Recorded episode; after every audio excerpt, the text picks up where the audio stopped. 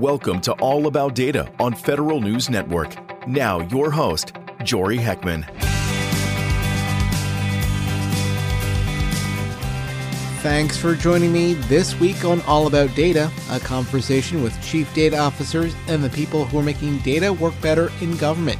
On today's episode, putting the Biden administration's newest AI executive order into practice. You'll hear from several agencies on next steps. First up is Rob Silvers, the Undersecretary for Strategy, Policy, and Plans at the Department of Homeland Security. This conversation took place just before the release of the executive order at the Institute for Critical Infrastructure Technologies AIDC conference.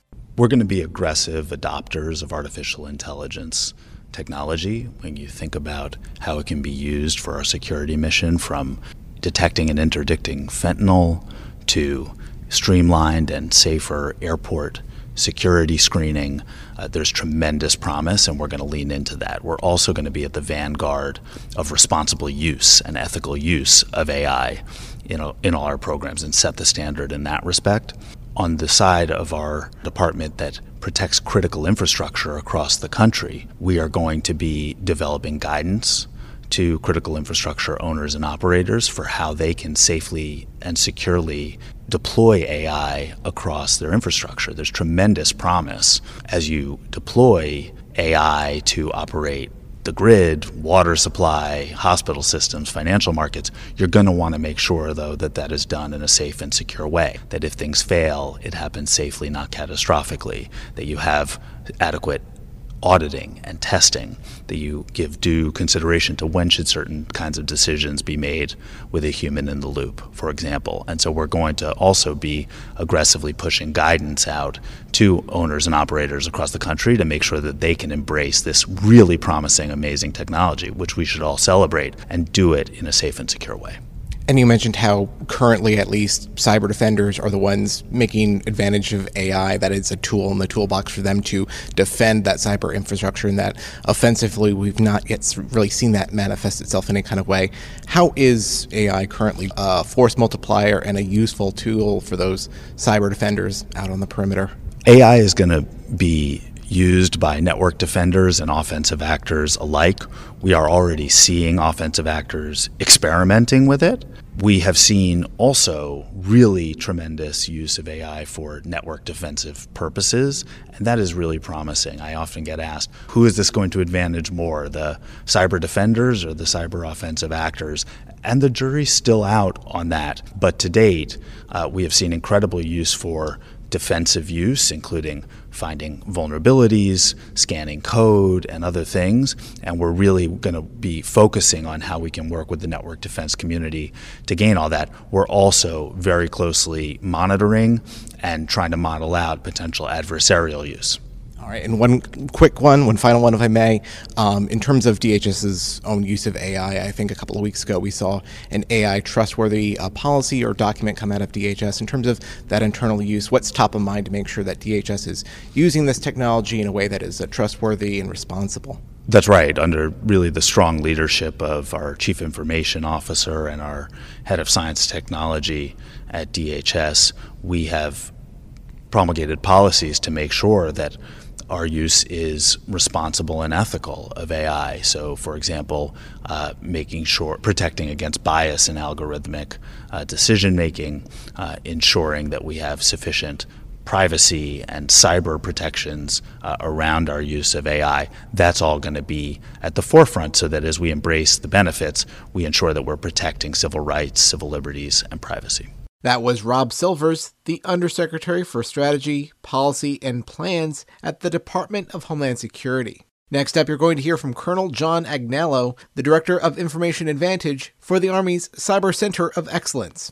Uh, the easy place to use AI is continuous monitoring. So we are so what we're actually kind of looking at right now is Army Cyber has brought in various contract organizations to come and show what their technologies are and how can they use those technologies for continuous monitoring. So continuous monitoring to help defend and cyber hygiene is it's low threat. So how can we use AI where it's a little more simple and you don't have a major risk or threat associated with it, that's the first way I think we're really looking at using it holistically for cyber defense.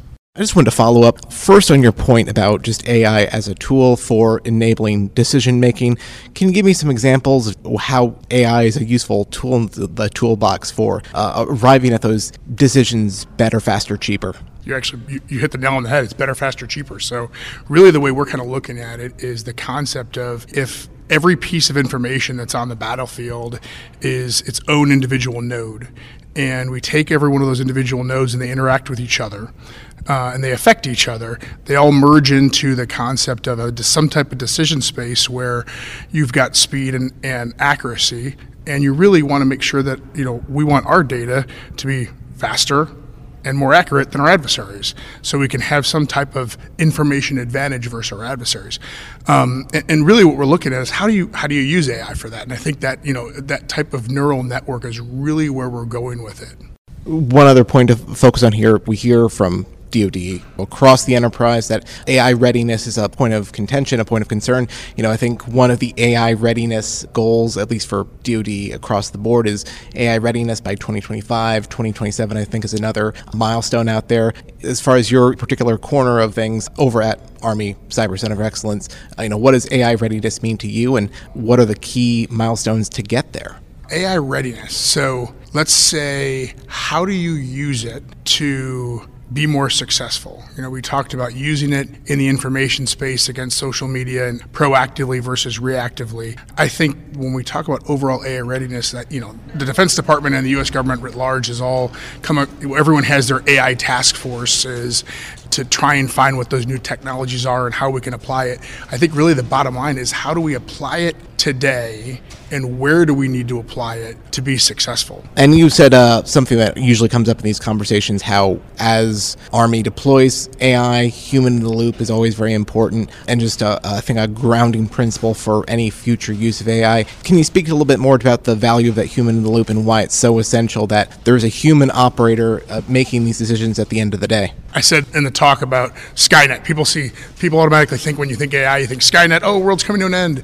Really, the bottom line is is that you know we use AI to do those more menial tasks which allow a human to actually be that button pusher. You know, whatever that button pushing may be. It may be something from defending a network to sending a tweet to dropping a bomb, and it could be anything in from that full spectrum there. AI is really helps us make a decision, but still the human has to be the one, the commander has to be the one to make that overall decision. Switching gears here a little bit, as far as the search for talent when it comes to AI, cyber talent is one of those things that we always hear is always in demand. And I, I think if you go one degree further here, AI is also a place where the demand for talent, the demand for that expertise is pretty acute as far as getting people on board or just even recognizing the people who have that AI aptitude. What is uh, Center of Excellence looking to do there? Oh, that's a great question. So, really, what we're kind of doing is we started. We, they started a new warrant officer curriculum and an officer curriculum talking data engineers, data managers, and data engineers. So, and data scientists. So, you know, we want to look at understanding that we are a data centric army. So, how do you find individuals that are tech savvy to understand that data, apply that data, and be the engineers to actually write that, write those scripts, write those algorithms to apply it. So we have fully embraced it. We actually have built new MOSs and uh, specialties for warrant officers to specifically look at AI and data science. One thing that came up in this conversation with this panel is it comes up pretty often when we talk about AI, but it's the information, the disinformation side of things. More broadly, AI trustworthiness, I think, is kind of a thing that people discuss when they talk about AI for quite some time. In terms of making sure that these AI tools are reliable, that they're producing accurate results when they're being used, what is the Cyber Center of Excellence looking to do there to make sure that these tools are accurate when they need to be? I think that goes back to data centric. We, we talked about on the panel that you, you really need to have some type of supervisor learning. So the idea of as we continue to use a data set and that data set is what makes those algorithms come to the answer that you want. You have to continue to nurture and you continue to supervise that data and, and determine that you have the right data accurate data that can continue to modify what that solution is. So really the bottom line is is just supervising the data. You know, someone used the example of saying it's a baby, you have to continue to mold and build that baby and, and make sure that it, it comes to fruition. So I think that's really the bottom line. So at the end of the day, it seems like some basic blocking and tackling with the data, making sure it's of uh, reliable, you know, maturity, and that it's able to uh, train the AI in a way that's that makes it trustworthy in the first place. Yeah, I mean, obviously you have to continue to train it. You got to continue to uh, modify it, make sure that it's accurate, make sure it's up to date, and make sure that you have you're asking the right questions too. I think that's one of the biggest problems we lose in data science is what exactly is the requirement and what's the question you want to ask that data. That allows you to apply that algorithm, that um, analytic, to actually allow that AI to kind of solve that the answer for you. Cyber is a realm where you guys are always staying on top of the next thing over the horizon. But you know, how do you get everyone on board to understand the value of AI, just both the threat side of AI and the opportunity side of AI, and, and get everyone to recognize just what a pivotal kind of period we are with this emerging technology? Bottom line is that it's not going away. AI is here, it's continued to get refined, those type of technologies. We want everyone to embrace it, use the technology. One of the big things we really got to look at is how do you educate seniors of what the AI is or what AI is and how you can use it. Because where we I think we may fail a little bit here and there is that at least in the military, senior leaders that you know you've been doing you've been doing this for 20 or 30 years, you you you follow your gut instinct. And you know, if you can have something provide you a uh, a good recommendation, you don't have to follow it, but at least it gives you a quicker option to make a decision. That's really, I think, the way we want to look at that. That was Colonel John Agnello, the Director of Information Advantage for the Army's Cyber Center of Excellence. We're going to take a short break, but we'll continue our conversation when we return. I'm Jory Heckman, and you're listening to All About Data on Federal News Network.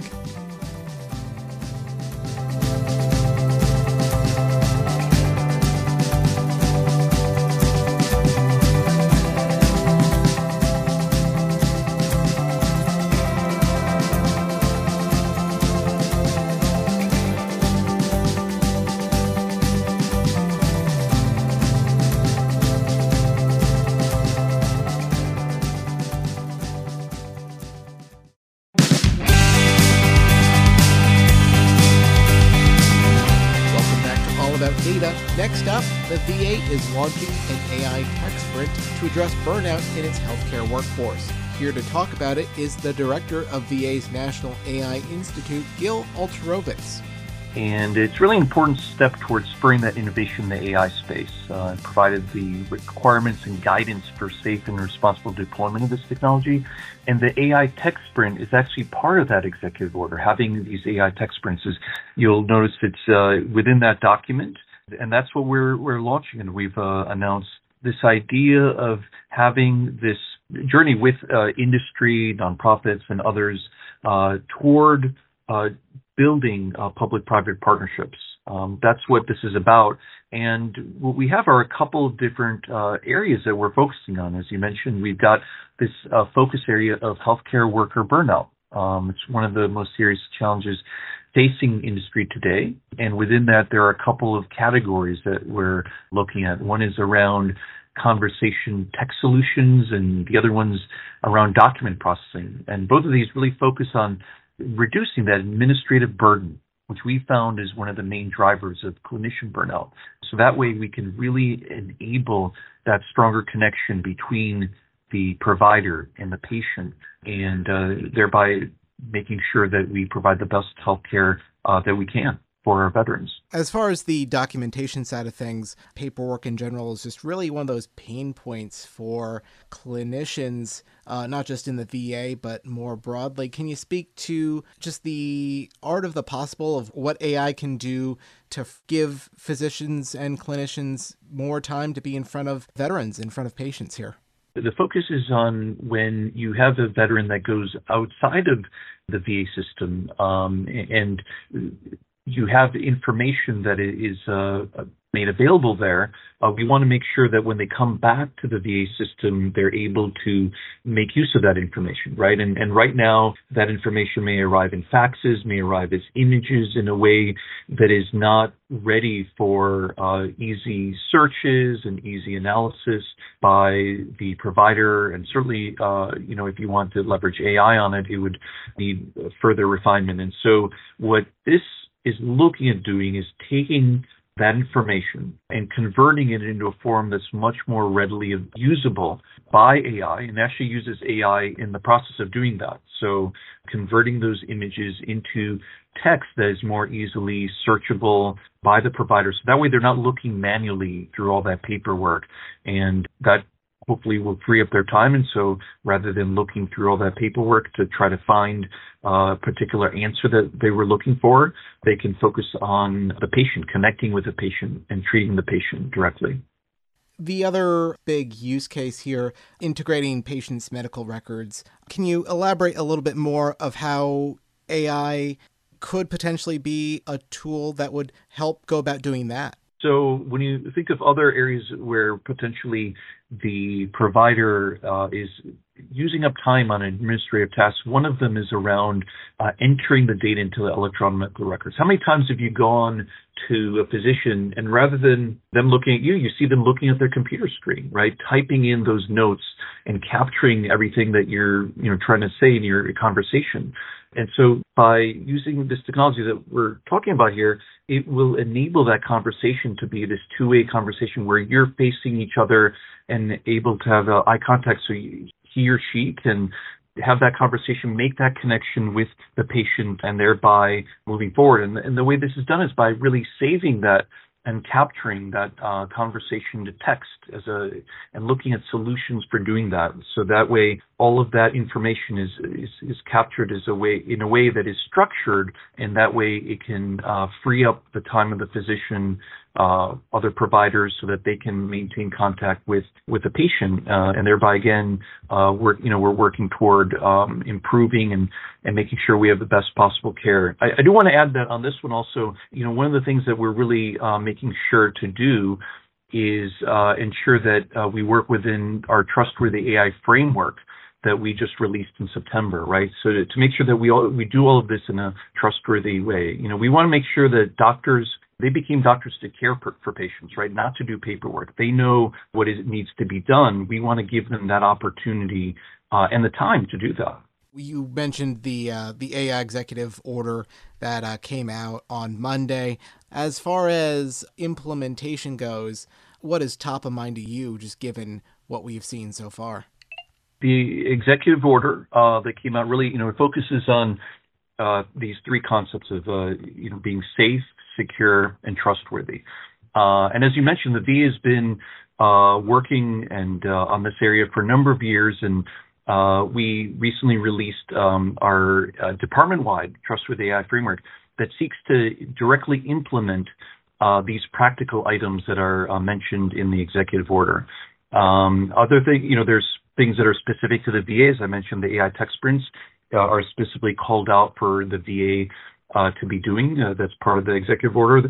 There's other parts of the executive order where uh, the VA is also involved in uh, collaborations with with uh, others and other agencies, and and so really it's it's an exciting time I think uh, because um, there's really now a chance to really work together and and enable these best practices, right? Um, and I think by working together, we can really enable um, you know the, this trustworthy AI for the veteran. That's exactly why we have the trustworthy AI framework, right? So that way it allows us to serve those who have served our nation, uh, namely our veterans. Going back to you know AI as a driver of reducing clinician burnout at the VA, there has of course been some some work on the ground, and that you know some folks have reduced burnout uh, at VA facilities just through some old fashioned things like you know taking a look at HR processes, uh, really just listening to folks, incorporating that feedback, and you know developing that into uh, I guess some low tech ways to address you know the idea of burnout. To maybe just kind of put a bow on this a little more finely here um, how do you see ai as a potential way to kind of accelerate or continue that momentum of uh, of addressing you know this very key issue across healthcare the the idea of, of burnout? Right and first we have to really recognize right um, that healthcare worker burnout has been recognized as a crisis actually by the CDC recently. Um, so it really it threatens the entire industry, uh, and it is specifically, as you mentioned, an issue within uh, you know, that's something that we think about within VA. Um, you know, VA healthcare workers have been working hard to provide that world-class care, uh, despite a number of challenges, right? Uh, the global pandemic, uh, increasing care needs. Uh, for example, there's a 25% increase in healthcare enrollment since the PACT Act. Um, and so, and as I mentioned before, we, we found that administrative burden is one of the main drivers of clinician burnout. And as you also point out, right, there are a number of ways to address that. AI is one essentially tool, one approach to doing uh, that, right? And uh, we've identified these two areas that um, that we feel, and we've seen uh, some uh, already some solutions that have been developed in this space where it could be very promising. And uh, one of them is right around conversation to text solutions, where AI is helpful in, in doing that natural language processing, right? Converting uh, that into text that then can be searchable and can also be structured and, and summarized in a way that saves time for the providers. And the other one was uh, this item around document processing, where you've got all of these documents, hundreds of pages sometimes, that may be um, hard to search through and uh, rather than manually searching through them, uh, AI, again through natural language processing and a few other approaches, uh, can you you can actually get in a way that it's in a form that it's ready to be searched, ready to be uh, summarized and analyzed. So that way, uh, clinicians have more time to do what uh, they they've come you know what their training has uh, has really um, led them to want to do around uh, taking care of, of, patients and and having that direct patient contact. I was really struck by this executive order's focus on hiring across the federal government. What case do you make to people promising technologists with these in demand skills to consider a career in federal service or? Well, I, I would say, you know, our mission, right? Uh, serving the veterans, um, our, our, nation's veterans have done their part to keep our country safe, and it's really our mission to keep them safe as we bring new technologies like AI and innovation to healthcare, right? So it's our, our mission that ties us together that I think attracts uh, and retains a lot of our, our workforce. That was Gil Alterovitz, the director of VA's National AI Institute. I'm Jory Heckman, and thanks for listening to this episode of All About Data. Thanks for listening to All About Data on Federal News Radio, part of Federal News Network. You can listen to this episode and past episodes anytime in your favorite podcast app. Search for All About Data on Podcast One, Apple Podcasts, or wherever you get your shows.